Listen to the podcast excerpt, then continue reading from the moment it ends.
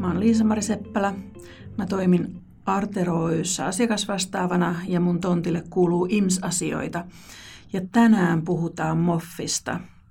Moffi on mobiilisovellus, jolla voi tallentaa tietoa IMSiin. Ja lähdetään liikkeelle asennuksesta. Se Moffi asennetaan mobiililaitteelle ja sen jälkeen voidaan sinne mobiililaitteelle luoda yhteys siihen IMSiin, johon halutaan, että siltä vaikkapa kännykältä tietoja tallennetaan.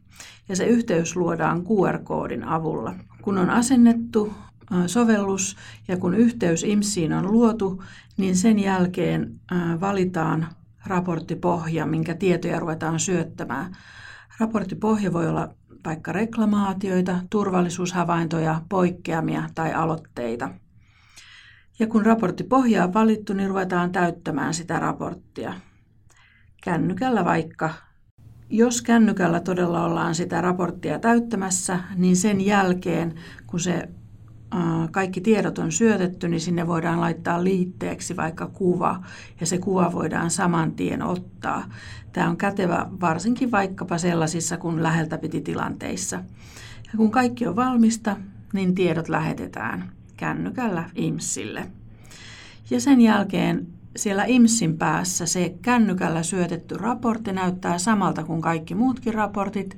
Siellä näkyy se käyttäjätunnus, että kuka sen kuka sen raportin on luonut ja nämä loput vaiheet voidaan täyttää. Ja kun vaiheet on täytetty, niin vastuuhenkilö hyväksyy sen raportin. Ja jos näin on toimittu, niin raporttipohjalla voi olla kyselyitä, ja niistä kyselyistä eri lailla tehdyistä on tehty tietolähteitä ja tietolähteistä edelleen mittareita.